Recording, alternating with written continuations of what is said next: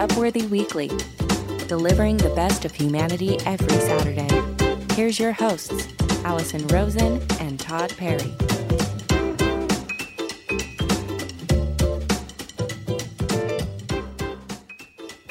Hello, everybody. This is Upworthy Weekly, and I'm Todd Perry, a staff writer at Upworthy.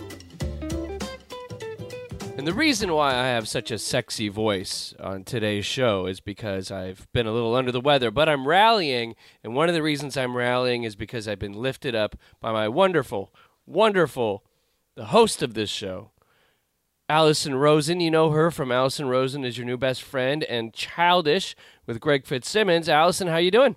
I'm good. How are you? I mean, I'm doing better than you are. It's true. You know, I woke up this morning and eyes, eyes, eyes. Uh, I was what I refer to as man sick.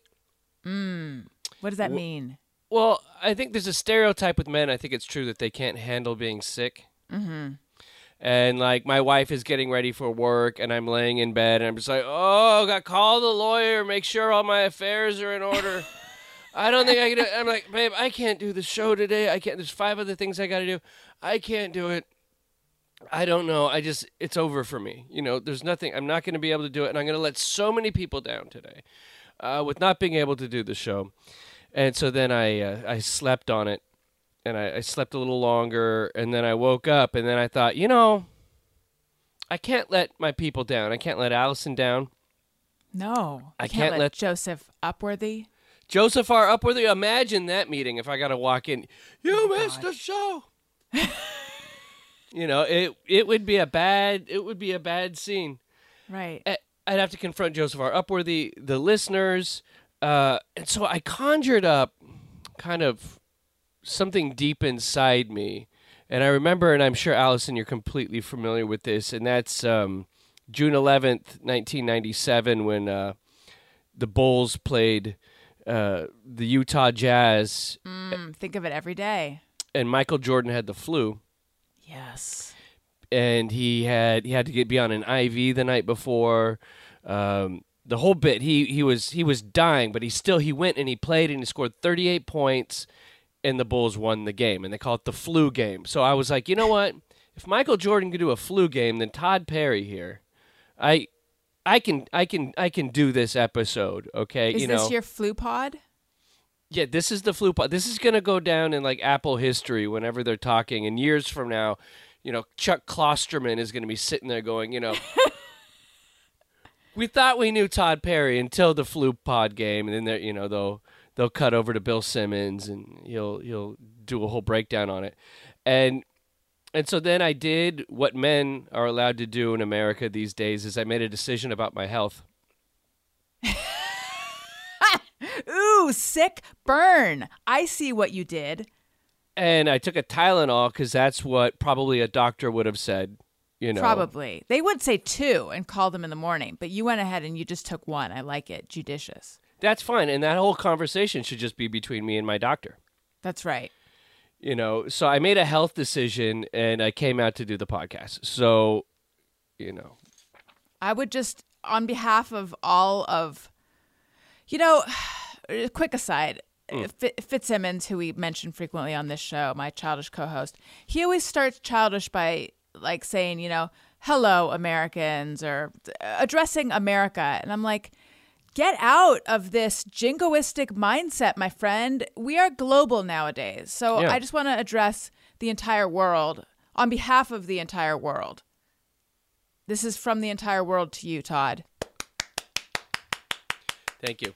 Thank you. We're giving you a round of applause. Now, I think what everyone's wondering, what I'm wondering, and I do, I mean this. Oh yeah,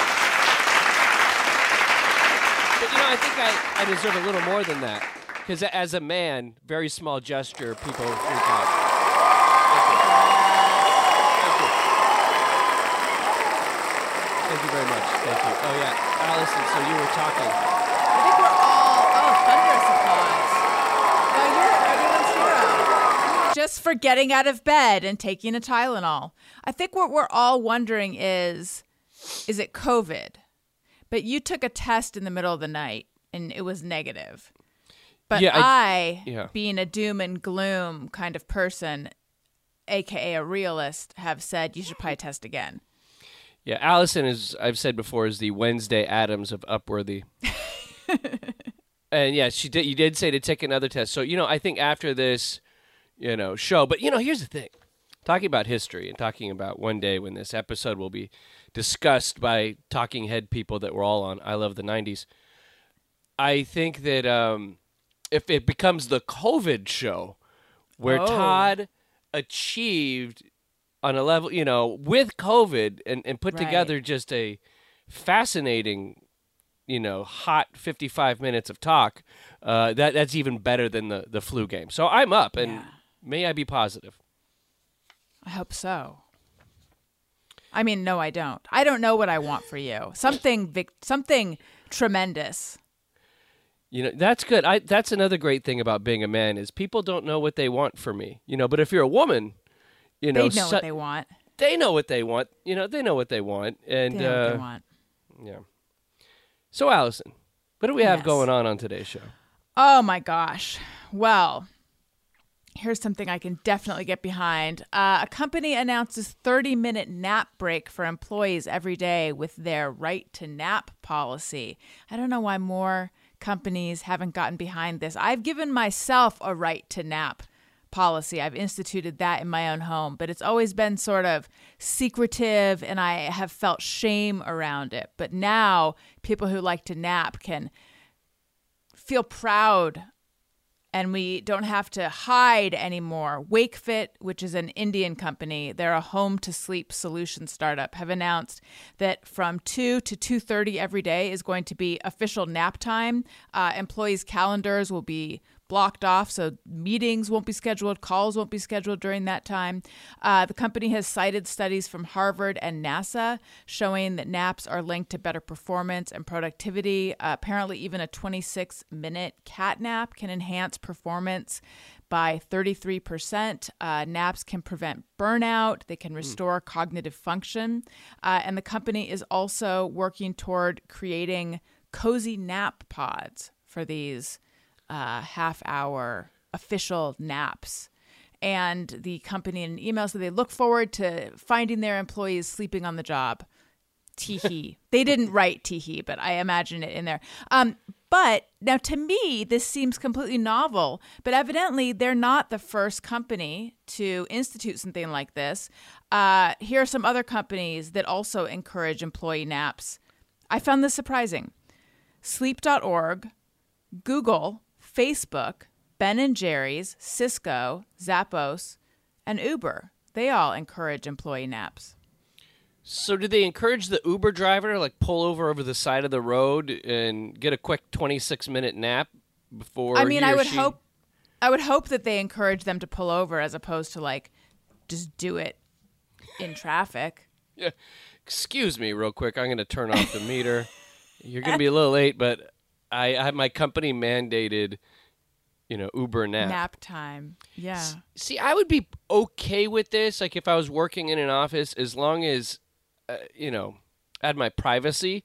Like, Right. it, it would be weird, like, oh, it's Grace from accounting, and we're sleeping right next to each other. That's like a really intimate thing, and uh, so yeah, I wouldn't want, I wouldn't want to be seen. Like, I've taken naps before when I had office jobs, but like, I'd drive my car over to a nearby park, and then go into the parking lot and take a nap there um, which probably made me look like a, a derelict. But I, I I'd rather do that than have my employees, fellow employees, seeing me nap. Right. Do you remember in kindergarten? uh, For me in kindergarten, I just I had a, a towel. We were each supposed to bring a towel to school. Mine was pale pink, and I remember my, my mom wrote my name in it. And we would just roll it out on the floor, and then we would just all they would turn the lights out. They'd play a record, and we would all just take a nap. Maybe eventually employees can do something like that.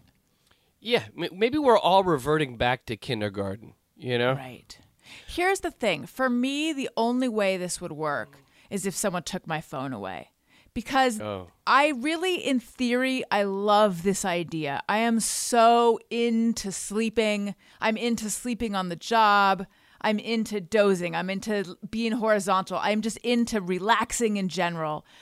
But every nap begins with me uh, looking at my phone. And then eventually I become so sick of myself and the way I'm wasting time, I like throw my phone to the side and fall asleep. Uh, and and that eats up time. So the only way I could really make good use of 30 minutes is if I did not start with my phone because what I see happening is at like 2:27 I'm like I'm still on TikTok and then I try to squeeze in 3 minutes and it wouldn't work. And you're just like, oh, it's you know, just keep scrolling. Oh, I'm gonna find something cool soon. I'm gonna Yeah. find something cool soon. Yeah. I, I remember when I was in college at uh, Cal State University, Long Beach. Uh, they had like a nap room that was outside of the music room, and so I used to me, me and my friends would always meet up in the music room, and you know we'd sit and play CDs or whatever. And then I remember one time I got to school, and then I took a nap, and I overslept through two classes, and Oh, then I got back in my car and I drove home. that was looks like I missed it all today. I, sh- I should have just stayed home. Wait, what what went on in this nap? Like what did the nap room look like? It was it would look like a little stoner pad, like it was just a bunch of beanbag chairs, and it was dark and maybe like some kind of black light stuff going on, and mm. yeah, it was really relaxing. And I just laid there and you know, then got up and then went back home. I've never really been great about falling asleep in public. I also, you mentioned like pulling over in your car. I've never really felt comfortable falling asleep in my car either. I think for reasons of, I don't know. So I, I don't know. I think I feel vulnerable in my car, even though I know that the advice, if you're driving at night and you feel tired, they always say just pull over and, and go to sleep. Yeah, but that never sounds felt comfortable doing that. No, that sounds like a bad. I'm just gonna get off the freeway here, someplace I don't know, and uh, yeah. At It's better than potentially falling asleep while you're driving, though. That's true. Whenever that's happening to me, I just keep slapping myself. Like I'm tired. It's like window Yeah. down, but then if your window's down, they think you're drunk, and uh, then slap myself and you know listen to some annoying music or something. Yeah, I do. I mean, it's been years since I've been in that situation, but I used to do the like put the window down, get really cold, put it up, turn the air conditioning on, turn the heat, like just accost myself with different sensory input. Upworthy Weekly. People are helping introverts by sharing their go-to small talk topics. Uh, this one was a very popular one this week because I think making small talk is something that a lot of people find uh, to be, you know, an uncomfortable situation whenever they have to make small talk. And so I think this was actually a really functional article that some people go, oh, geez, how do people do it? Uh, a Reddit user named Blugged Bunny asked the online forum, "What's your go-to small talk topic with strangers?" And see, although the question wasn't intentionally to help introverts, me as Todd Perry, the Upworthy writer, saw what's the Upworthy angle on this, and which would be what's helpful, and and also I think there's a lot of people that really strongly identify with the fact that they're introverts. I think people's identity, they're really bought into it. I don't think people are extroverts are like, I'm an extrovert, blah blah blah, because then you, s- you seem obnoxious. Uh huh. But I think people that are introverts are really married to the idea. Yeah, because I think it makes you feel better having an explanation for why you might not be as outgoing and as uh, into being around people all the time. You need that to feel okay. Because because society rewards extroverts. Mhm. So Yes. you need to you need an explanation for why you're not out there, you know, chewing your friend's ear off. So I found, you know, I, I, I crowdsourced a whole bunch of ways that people, uh, you know, make small let- talk. Yeah. Let's hear them. Well, uh, one guy said something that I agree with. That if I'm, I don't know, sitting at a bus stop next to somebody or on a park bench, you know, and feeding the ducks or whatever, uh, they bring up quote something in our environment that we can both relate to. You know, like, "Eh, you know, I never noticed that water tower. You know, um, that that duck sure does look funny. Uh, and then you have to make it easy for them to give a response. Like, and, and I'll do that. Like, uh, I will say, like, you know, I never noticed that water tower, but I bet it's what 300, 400 gallons can fit in that. And then, I comma, right. So I'm asking for the agreement or whatever. Then they go, you know, th- that looks like 600, 700. And then, and then, we're like, then we get. then you're off to the races. Yeah. Um, and then another one it says, and this is good. And I think people use this on me. Uh, is people love to talk about themselves. So a few questions about them and some follow up questions, and their answers usually does it. You know. Mm-hmm. And I think maybe someone like you or someone like me, we have a, maybe enough things about us for people who know us that they can. Uh, oh, how's the podcast doing?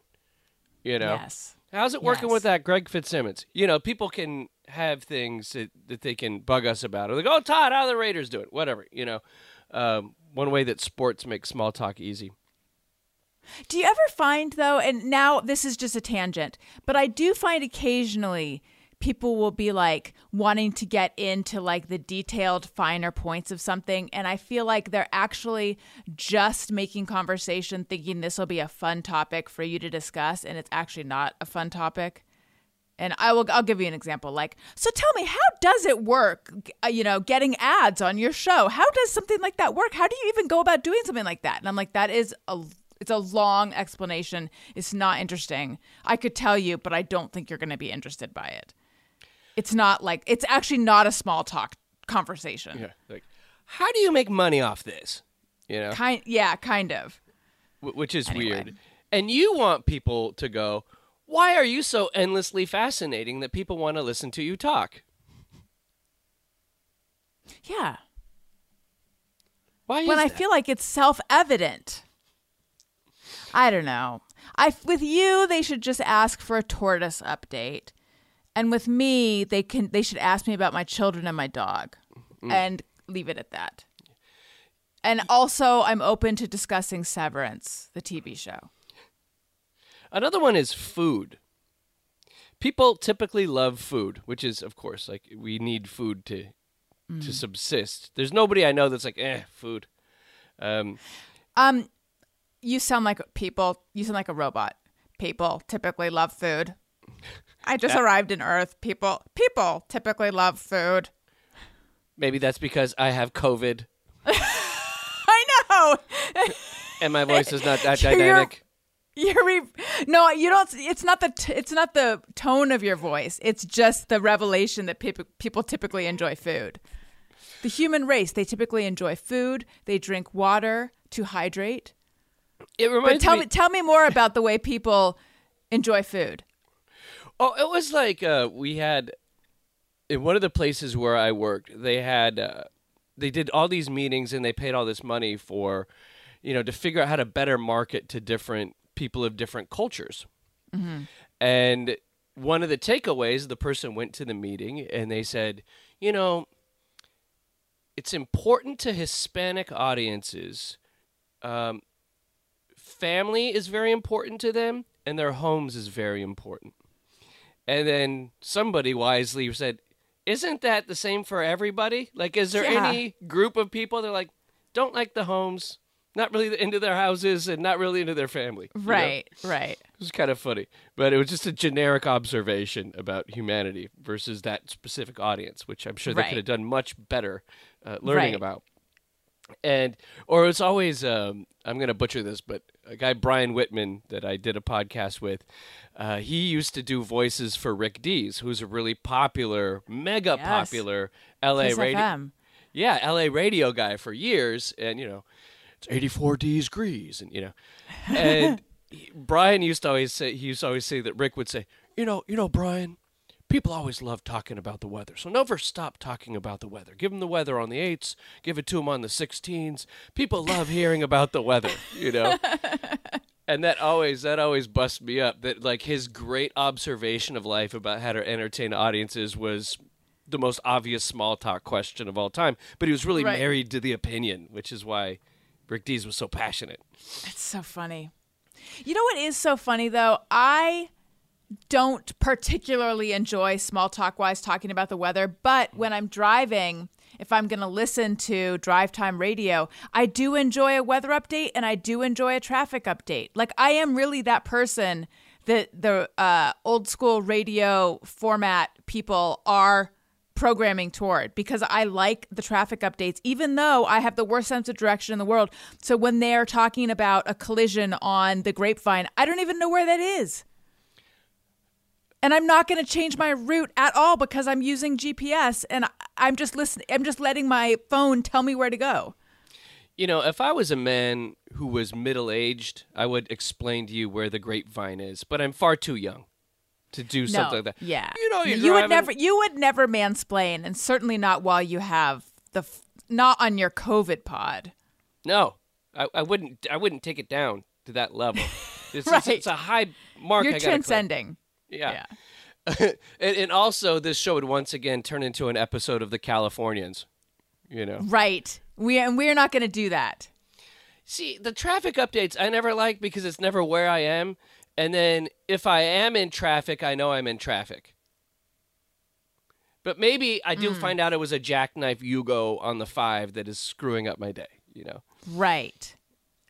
Uh, another small talk question is Did you ever hear the tragedy of Darth Plagueis the Wise?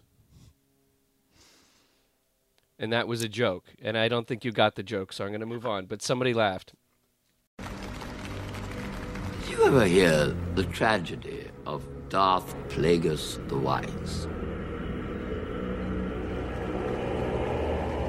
No. I thought not. Uh explain it to me. Okay, in, in Star Wars, in the prequel Star Wars movies, the Emperor is trying to seduce Anakin Skywalker to become Darth Vader. Spoiler alert. That I, I actually knew that. in order to do that, he tells him the story of a great Darth that that that did great things. Darth Plagueis the Wise, but Oh, it's okay. great because they're just talking to each other and it comes out of nowhere, and it's part of Mm. that weird wooden writing in those that's almost kind of this this far on, almost joyous. And the but the Emperor really sells it because he's such a hammy actor that it, Mm-hmm. it makes the bad writing work. But it's always like a- apropos of nothing, I just want to ask somebody that from time to time, like as in my nerd brain, that happens. Yeah.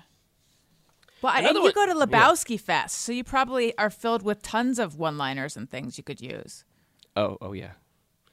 Another one is this person. and This person made a an acronym. Ooh, let's hear it. Ford. Family, occupation, recreation, dreams. Ooh. So those are the four things you're looking at. Somebody go, I can go family. Ah, how's the family? How's the kids? Um, occupation, you know. So uh, how, how's your job? Recreation, you know, hitting that weed. Uh, dreams. What are your?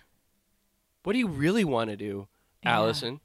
Right. You have have any weird dreams? No, I know that's not what they that's not what they mean by dreams, but Oh yeah, yeah. That would that. And you know what? I, when it comes to boring conversations, I never want to hear about people's dreams. I've never I had a. co- sometimes do, but I'm I'm weird like that. Yeah, I people because people will go on and you know I had the strangest dream last night and I was my my ear turned into a coconut and I and I don't know. Um, I I always w- one small talk thing I like to drop when I'm at like Stater Brothers when I'm at the local supermarket and I'm checking out and I always get a positive response to this. I've noticed. So Allison, you can use it. You know. Okay, thank you. I mean, it's how you deliver it also. But you know, I always go, Whew, man, I am hungover, and uh, and you always get a laugh because the person goes, they're like, wow, that was like way too much TMI, but that probably means you're kind of cool because you drink too much, you know? Right. And then you go back and forth, and then they go, whoa, you got getting another twelve pack. You're like, oh, that's right, and uh, I don't know, you always get a smile off that, you know, and they, and sometimes they are too, you know, and they give you the yeah yeah. I had one, you know. Even if I'm not hungover, I'll, I'll do it. you think I should roll in there with my two children and try it? Because I feel like I would get a different response. I, you, you say, oh, too many vodkas last night. Am I right? And then Then you look at the kids like they're driving you nuts. You go, oh. uh, you know, small talk I, I hate, which maybe hate isn't a very upworthy word, but when you have like coworkers and you all go out and you just rag on that coworker that isn't there, like, oh my god, did you see what Martha was wearing the other day? And then that's always like because you know that when you're not there, you're the butt of the conversation because nobody has anything better to talk about, so they sit and they rag on the person that isn't there. That always makes me uncomfortable. Me too. Wait, is are you qualifying? Is that small talk though, or is that gossip? I feel like Uh, that's gossip. I think gossip can be small talk. I guess, yeah. It's like gossip taking the place of small talk because no one really has anything to talk about. Yeah. You know, sometimes, you know, we were talking before, and I was talking about trying to elevate small talk into medium talk. Yes, yes, I do remember that. Why were I can't remember why we were talking about that, but I remember you saying that that is something you try to do. I don't know. You backed me into a corner about something, and that was my way of crawling out.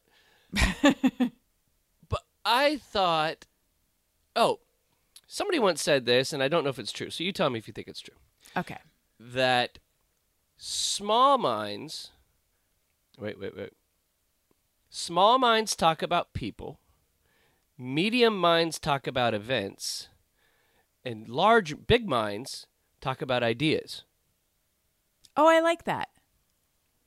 Small minds talk about people, medium minds talk about events, and large minds talk about ideas. Like that's where their consciousness is. Like again, Yeah. the small minds is "Did you hear about Martha, blah blah blah blah blah blah blah, and then medium minds is did you watch Real Housewives? and then larger minds are like, you know, I have this idea about different levels of conversation. That's that's Right. big mind. That's Yeah. I like this notion quite a bit. I also think this is something that people who want to think they have big minds tell themselves because it makes us feel better. Uh, I think that there is a lot of movement within uh, the groups because I think that, you know, people with, I think, look, even the smallest mind is a pretty big mind, and the biggest mind has moments of being relatively small. Uh, if you think about it, uh, like th- like a small mind compared to like, no offense to a worm or something, but like the you know a worm's mind or something, a small a small human mind is still quite powerful. Um, so I think that they're you know a small mind is still capable of all kinds of thoughts. But for the most part, I'm going to agree with that statement.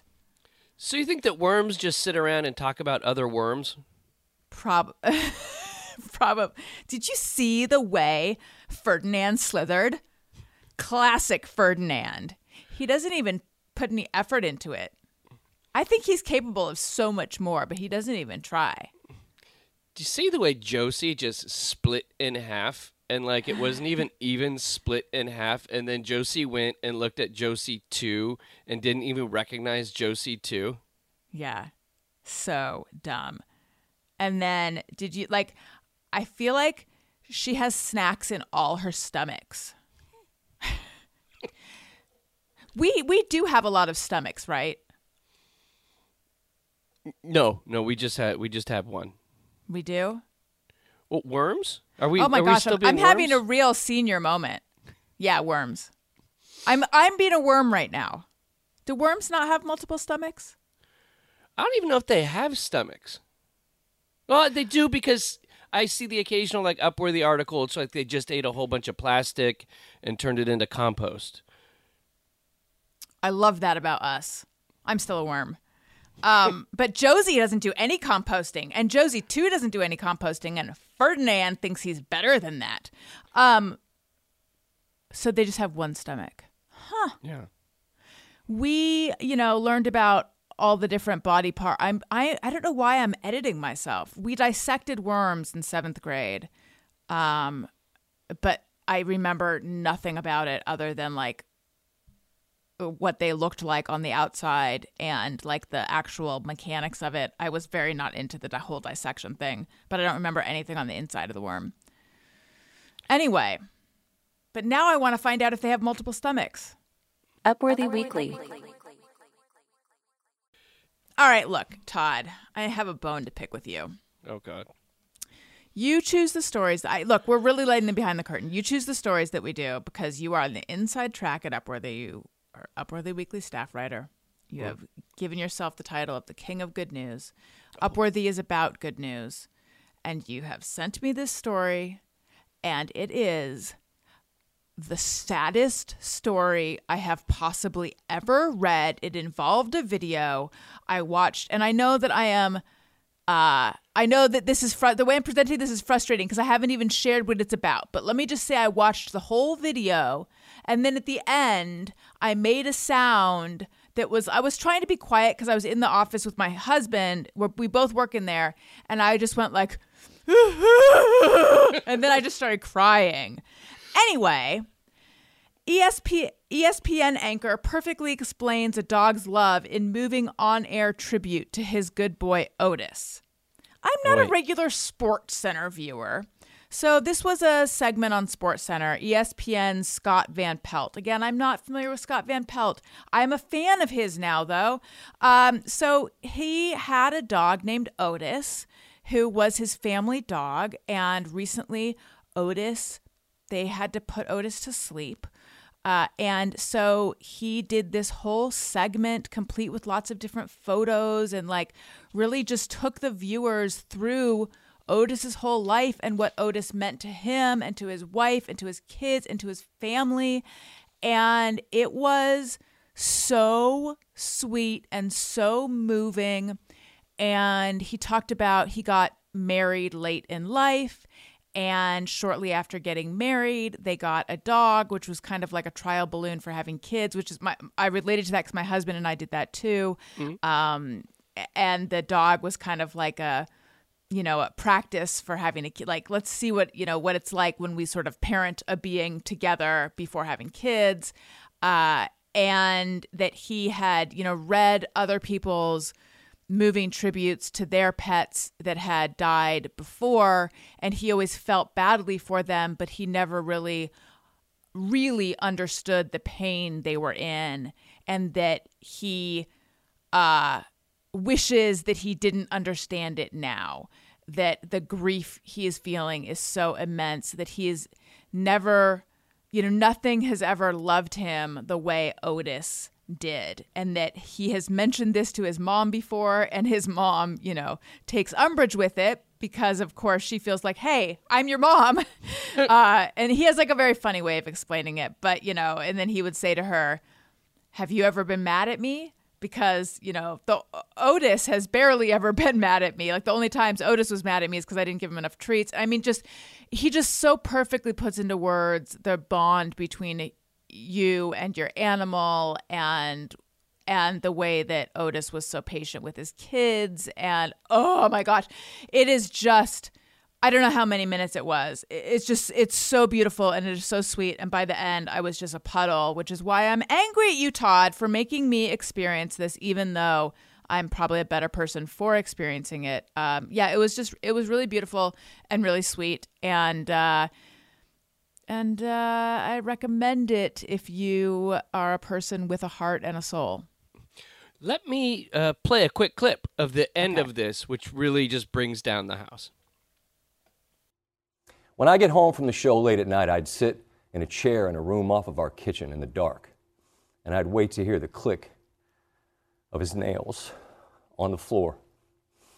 And then he'd barrel down the stairs, tail going like a helicopter, and he'd headbutt my knee again and again, like he was saying, Give me some love, Papa, and some treats. All right, big fella, I got plenty of both. Just like sitting behind me in my office. It was the last part of our daily routine to be wherever I was. And now he's not.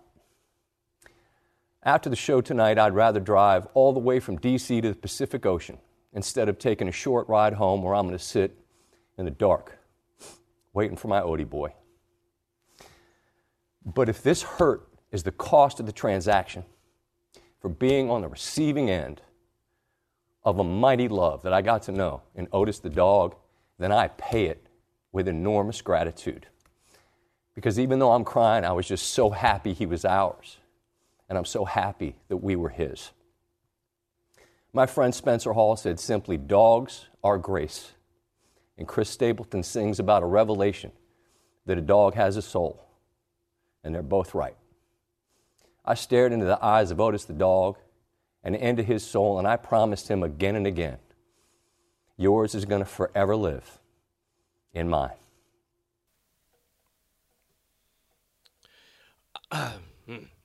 I I obviously I really related to this because I think just like Scott Van Pelt, um, again I well, I got married not that late in life, but uh, I got a dog before having a kid, and I had never like my dad and stepmom had had dogs, but I, I didn't like live with them and didn't like kind of bond with them the way that when I got my first dog with my wife that my wife made me get.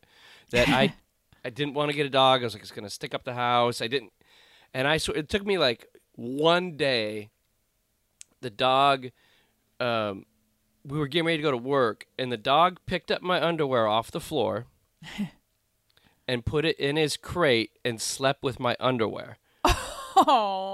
Oh. Now, that if there's anything that's love, that it's that. Now, at first, on some level, I was like, you know, maybe this is just narcissism because I'm like, this thing will sleep with my underwear. I might as well love it back, you know.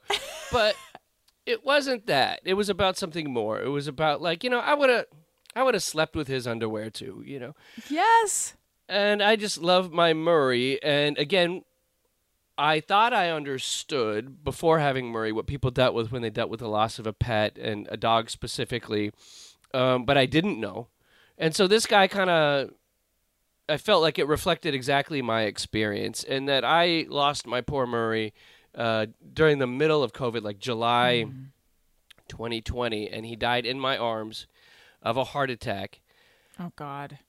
he was on my bed and he was having a heart attack and I picked him up right in his last moments and I talked to him and I told him how much mm-hmm. I loved him and it was just like oh my god it was just the most heartbreaking thing and I my feeling was that I had lost my shadow because Yes. my Murray was always like on on my heel wherever I went. If I got up, you know, if I sat down on the couch to watch something, he would lay down, put his head on me, and he was just it was just like having my shadow. And I worked from home, so I was always with Murray. When I worked in office, I'd take him to work, and he bit the CFO of the company and got banned. Awesome. Uh, so I don't know. I just had this wonderful relationship with Murray, and he died too young. So, I, you know, still raw with me. So Scott Van Pelt's words, and you know, I, yeah. So Yeah, he talks about how much he is dreading going home in and sitting in the dark and not hearing Otis nails, you know, clicking on the floor and and Otis, you know, running running around the bend and putting his head against his knee, which is what he had done every single night when he had come home. And I know that feeling of the ha- just the difference in the house at hmm. the beginning when your dog is gone. It's so hard. So awful. it's haunting. Now I dou- I doubt this is. I'll I'll ask you because I really don't know the answer, but I doubt it's the same feeling or as intense. But do you think people feel bad if they lose a cat? I knew it was going to come to this. Uh I think I act, look for humor's sake and because you know we like to keep this going.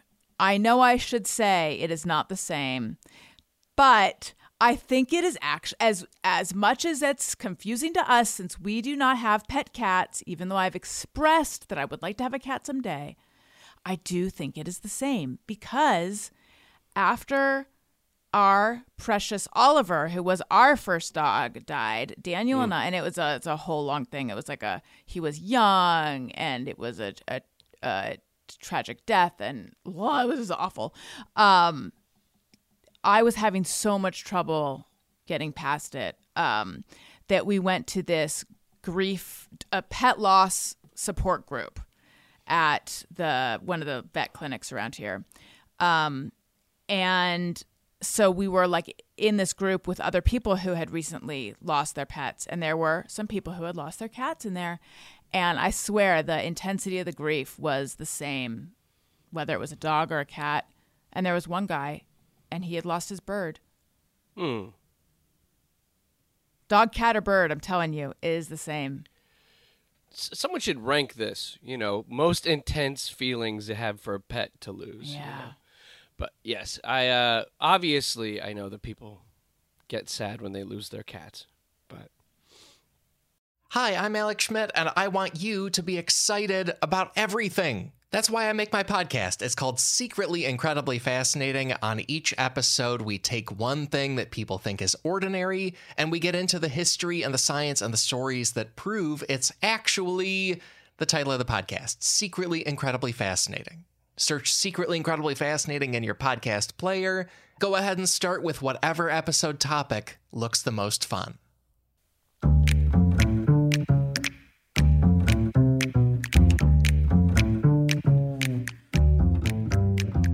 It's time to rate your week.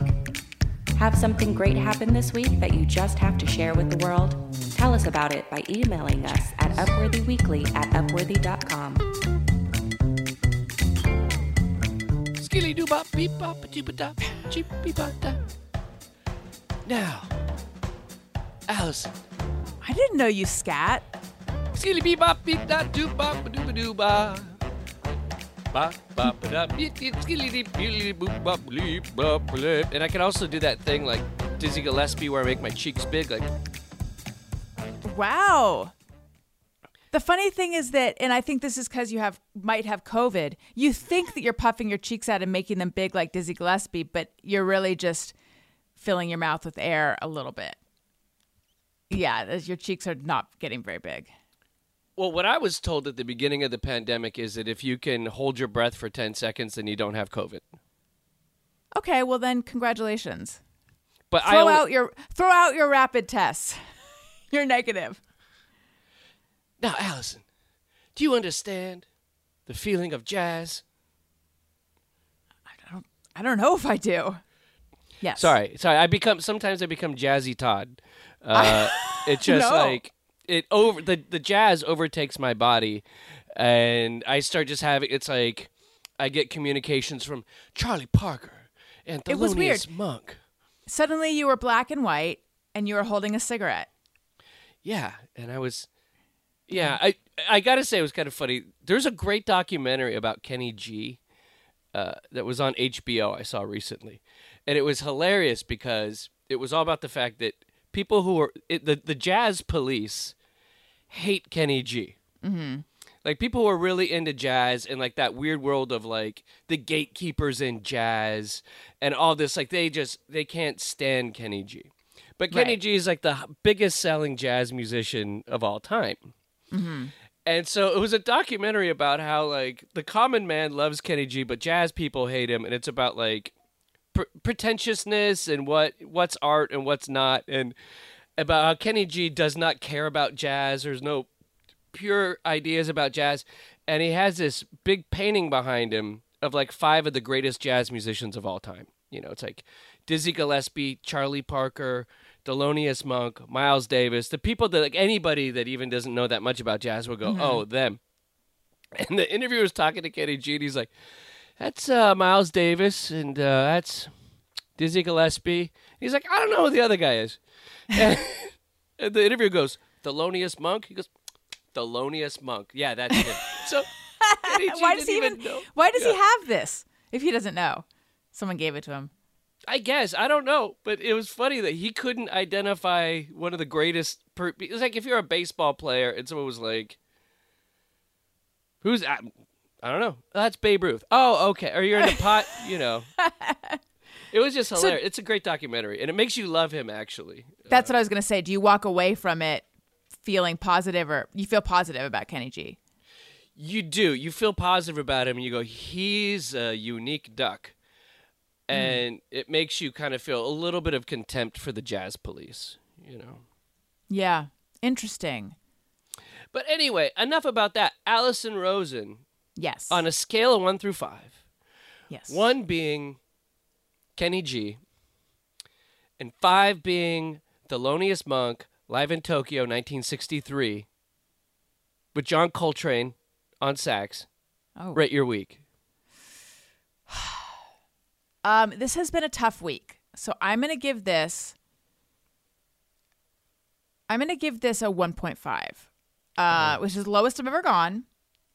Look, personally, I had an okay week. We went to Disneyland, um, and uh, I I was a guest on a podcast in person, and what else? I did some stuff, but I have just been pretty depressed over the leaked um, SCOTUS opinion and feeling like, you know, this country is going backwards. And I think that I grew up feeling like, oh, that kind, those kind of things are behind us. That'll never happen again. And I have been very disenchanted in the last however many years, probably since, I don't know, I, I guess since about 2016, maybe a little before, of feeling like, all these things that I believed would not happen in my lifetime are probably going to happen. And I feel powerless and I don't really know what to do with this feeling. And I, it just, I feel depressed and I feel like I don't know what this country is anymore. And I feel scared and, uh, and just very dismayed and hopeless.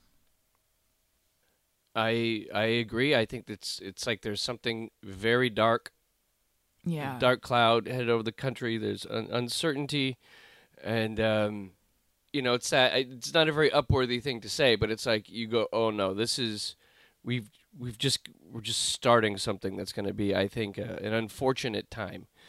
And Right, because it's not, excuse me, it's not going to, you know, okay, so Roe gets overturned. Well, that's not, that's just the, be that's the first domino, I believe, in where this is headed, you know, and then gay marriage. And then, you know, it's like, where is this going? How, Yeah. how, how Handmaid's Tale is this going to become?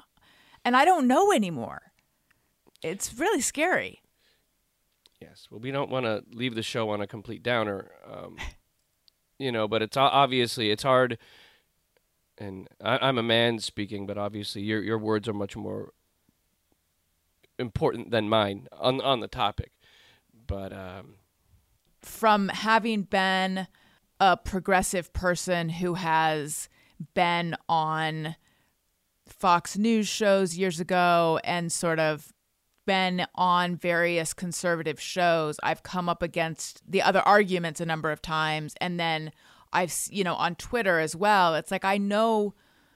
I know, you know, when you're when you're arguing against ideology, it's like it feels that there's sort of a point at which you're not really going to be able to have a productive conversation. So I'm not even trying to change anyone's mind here. I don't really know where we go from here.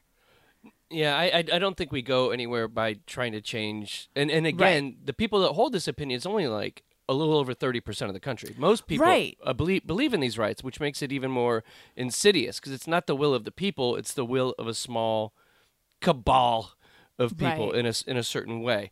Um, so, but the positive thing is that obviously this is there are many many people uh, a a majority of people are against this and we the good thing we have seen if you just think of the last 2 years you've seen huge movements of people that have done a lot to change policy because people were just passionate about it and people stood up and, and fought back against power so if if past is prologue you know um, Right, right. I mean, I do believe, and I do believe there's a pendulum, um, and I do believe that you know, after a period of darkness, there will be a period of lightness, and event. You know, the the arc of something is long, but it bends towards justice. Like eventually, we'll get to where we want to be. It just is going to be not in a while.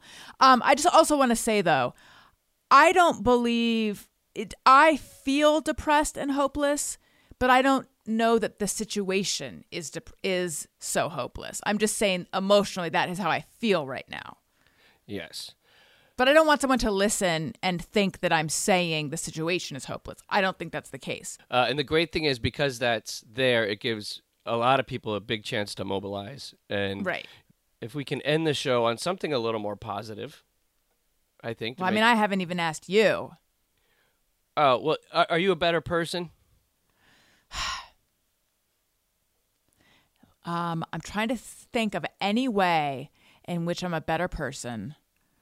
Uh, I mean, I'm still flossing with my water pick, like I talked about last week, but I've even begun to doubt the validity of that. I've begun to feel like, what if this whole floss, what if the whole water pick situation is a scam? But I'm still doing it. Um, I'm not reading Atomic Habits. Am I a better person? Oh my goodness. What am I possibly doing that is making me a better person? Um, I mean, you and I guest hosted a podcast last night, and I f- hope we did a good. I think we did. I mean, it was very fun. I think we did a good job. So we're better people because we did that. So yes, I am because we guest hosted an episode of another podcast, which uh, we will definitely tell everyone about when it comes out. Todd, on a scale of one to five, one being awful, five being transplendent, are, uh, how was your week? Well, obviously, it's hard to sit and rate a week. You know, when when a bit of doom, existential doom, was kind of injected into it. So I don't know if I'm actually going to give a whole rating to this week.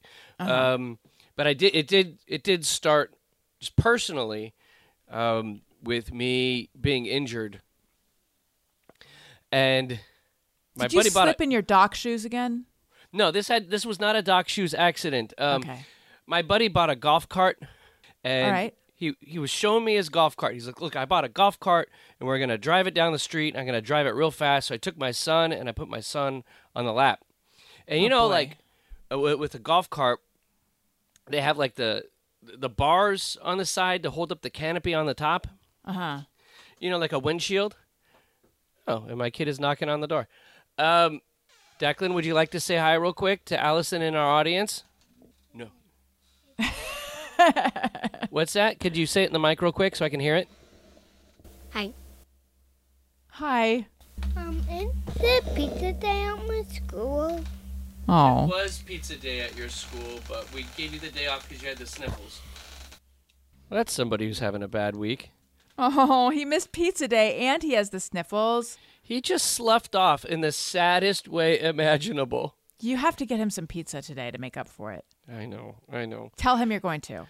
So you know, but it was because of him that I got hurt. Is is, is the big problem here? Because of your son? Yes. I haven't even heard the story yet, but I just want to say I'm sorry.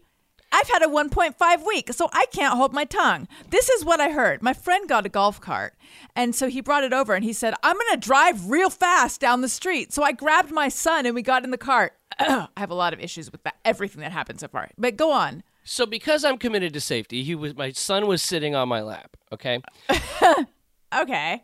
That's what I mean. Look, that's what people did in the '70s. It was fine, but they were, you know, smoking a Marlboro while they did it. So, Right. But we were not smoking because this is 2022. Right, because you're committed to safety. Yeah, and menthols are illegal in Long Beach. But Is that could buy- true? yeah, you could buy pot. I could. I could walk up Menthols the, are illegal? Yes, you could buy up. Go walk up at the corner and buy a sack of weed. Totally legal. All right, but you can't buy marijuana. Uh, I mean, but you buy, can't buy a menthol cigarette up the corner. It's very strange. Anyway, so I was not smoking a menthol cigarette with my kid on my lap, and then the thing is with a golf cart, and you may not know this, Allison, because I don't think you play golf. I don't. now with with the golf cart, forward and reverse is like if you would put your right hand down, like in, by the bottom of the seat Okay. right? And Uh-huh. so you adjust that. Now, while we were going full speed, my kid kicked the thing from forward Oh, no. into reverse. Oh, no. And so he, Oh, no. he was shorter, so he kind of just bumped up against the dashboard with, with his Okay. knee. He was okay. I flew, and I Oh, hit Todd. I hit the, the bar that holds up the canopy, and Uh-huh. it landed right between where my, my neck meets what what do you what do you call this? Your shoulder? My shoulder, yeah. and the s- scapula? yeah, the scapula. So I just flew like that into the, the, the Ooh. thing, and then I hit my my knee, which has a very large bruise on it, in the on the dashboard, and then I kind of like rolled out of the vehicle. And then the thing was, I thought it was my buddy who was driving's fault. So I've tried to play it off, like, oh, I'm cool, because I didn't want him to feel bad. Right. And then, then I realized, and he was like, "Oh, your kid kicked into reverse or whatever." And then I almost went it was home. an accident, right? yeah, it was an accident. But then I almost went Homer Simpson, you know, where he like grabs bar. Uh, but yeah, so like that hurt, and I was all jacked up all week because of that. And then I got Yeah. sick, so there was a lot of. Then there's you know global doom and gloom Right. happening. Um, but yeah, so in that way, the, the week wasn't great. And then also, we talked on the show before. This is really a zero week. We talked on the show before about how I had an issue. I bragged about overcoming an issue with snoring. Mm-hmm. And that you and I was trying to give you advice about how your husband can overcome his snoring issues. And but it's I forget what I forget what your tip was. That sounds like it didn't work. it was like antibiotics and Flonase, and it was a whole Oh, whole bunch uh-huh. of stuff. So what happened was, my snoring came back, even though I have a bad knee and a bad neck, and was sick. I had to sleep on the couch all week. Oh no. My couch is not comfortable. So yeah, I mean, again. Oh, that's right. You were bragging. Speaking of bragging, on our other show, you were bragging about how you love your uncomfortable mid modern furniture. Oh, Todd. You need to get a plush grandma style couch for and just hide it in some room that people don't see for situations like this. For when my wife kicks me out of the bed. Yeah. You're probably snoring because you're sick. Oh God. you know, here's here's the hope that next week is better, Allison. You It's know, got to be. It's this is Upworthy. Weekly, you know, and we're just gonna we're gonna keep plowing through it. And um, here's a question. I just did I just burp. I don't know. Did you? Sorry. um, here's a question for those of you out there that are reviewing the show.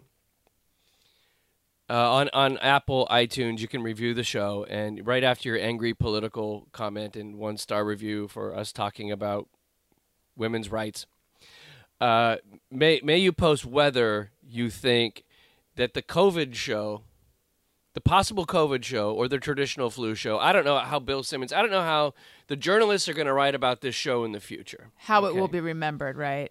No, that's not. That's out of my control. My my Yes. control is the greatness I can achieve right now Exactly. in real time, mm. and to be like Mike. Right.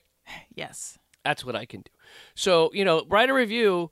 Are people going to look back at this as a crowning achievement in podcasting, or is it going to go down as just a total bummer show? Then people are like, why do I even listen to Upworthy Weekly if they're going to bum me out? And I got to hear this guy's voice that sounds like Kathleen Turner. Yes, that's a great question. I'd like to thank Allison Rosen for hanging out with me on this show and uh, for being heartfelt in her thoughts about her dog and women's issues. And uh, I'm sad we had to have that conversation. Upworthy Weekly was produced by Todd Perry. Follow Upworthy on all socials at Upworthy. Allison is on Twitter at Allison Rosen. And Todd at Todd A. Perry. That's Todd with one D. Questions, comments, or to tell us about your amazing week, email us at upworthyweekly at upworthy.com. I'm Marley Balin. Have a great week.